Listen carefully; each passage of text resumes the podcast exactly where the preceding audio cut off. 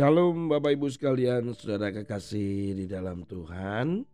Kita sekarang membaca firman Tuhan di dalam Amsal pasal yang ke-31 ayat 6 dan ayat yang ke-7. Berikanlah minuman keras itu kepada orang yang akan binasa dan anggur itu kepada yang susah hati. Biarlah ia minum dan melupakan kemiskinannya dan tidak lagi mengingat kesusahannya. Saudara, ayat ini tuh sebenarnya bukan menganjurkan. Artinya ya sudah biar kasih aja minuman gitu ya, bukan. Sebenarnya dari ayat ini sebenarnya malah menasehati kita bahwa ada begitu banyak orang itu ketika mengalami masalah sama pada ayat yang kedua itu. Masalahnya apa? Kemiskinan. Kemudian kesusahan. Ketika orang mengalami yang namanya tekanan atau masalah, bagaimana menyelesaikannya? Banyak di antara orang percaya menyelesaikan setiap tekanan dan masalah itu masih dalam bentuk hanya pelarian saja, artinya nggak menyelesaikan tetapi mencoba mengurangi tekanan itu, stres itu dengan cara apa pun yang mereka anggap itu baik. Salah satu pelampiasan ketika seseorang mengalami masalah itu biasanya dengan minum. Nah, ini yang dimaksudkan. Mereka pergi ke clubbing ya, clubbing ke klub, terus kemudian mereka minum di situ mendengarkan lagu yang hingar bingar jedak jeduk gitu ya. Kalau pada Jawa dulu itu di bahasa ya karena di kota Madiun apa gedek gitu, gedek. Wes sudah ke sana. Gedek aja gitu, gedek. Terus kemudian zaman dulu juga kita mendengar ada yang namanya pil koplo. Ya, membuat orang koplo, membuat orang itu kepalanya digoyang terus karena pernah saya tanya kepada orang yang peminum pil koplo, saya tanya, sebenarnya ketika kamu minum itu terus kemudian apa yang terjadi?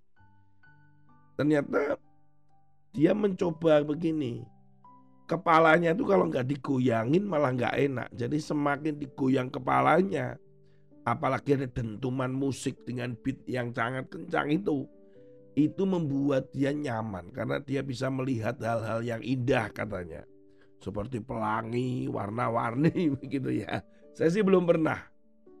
Yang pernah saya lakukan adalah meminum uh, apa itu satu pil yang diberi oleh teman saya karena memang saya dalam kondisi masalah dan punya tekanan. Dia berikan waktu saya datang ke rumahnya saya minta pilnya gitu. Itu waktu saya mahasiswa. Ketika saya minum saya langsung tidur dan besoknya itu bangun itu saya seperti terbang. Karena ringan rasanya. Nah itu kalau diresponi, wah ini bener nih enak sekali. Ya saya bisa terus minta pil itu. Itu ya. Pil itu adalah valium waktu itu. Nah untuk tidur sebenarnya tapi nyaman waktu itu saya rasain karena tekanan tuh rasanya hilang tapi waktu bangun ya masalah belum pernah hilang. Bapak Ibu sekalian saudara kekasih di dalam Tuhan. Ada banyak orang ketika dia mengalami tekanan dan bagaimana menyelesaikan untuk mengurangi tekanan itu. Ada yang makan, pergi jalan-jalan, mendengarkan musik dengan keras. Ada yang melakukan hobinya, ah macam-macam. Ada yang nonton, karena perlu penghiburan. Kalau ditanya, kalau Pak Tony gimana? Kalau saya dalam tekanan biasanya bisa saja tidur, ya. Kemudian menyampul buku, kemudian clipping, ya, gitu. Terus kalau pergi pun bersama istri, anak-anak ya cuman hang out, keluar gitu. Bapak Ibu sekalian, apakah boleh nih kita ini kemudian melampiaskan atau mengurangi tekanan itu dengan cara-cara yang ya tidak rohani lah gitu ya? Karena kita kan wah ya harus berdoa dong gitu. Atau datang kepada Tuhan. Itu benar sekali. Itu benar sekali. Karena Tuhan selalu berkata mari datang padaku yang letih lesu dan berbeban berat datang kepada Tuhan memang itu nggak bisa tidak karena itu memang rumusnya begitu Nuh juga ketika dia mabuk, lihat tidak sadar. Nah itu juga apakah Nuh mengalami tekanan? Ya gitu ya. Selama hal itu adalah baik, sesuatu dikerjakan itu tidak merusak tubuh kita, tidak mengganggu orang lain, lakukan nggak apa-apa gitu. Contoh saya kalau dalam tekanan saya menyampul buku. Nah, itu kan baik. Itu kaitannya apa? Enggak ada. Ya, itu baik.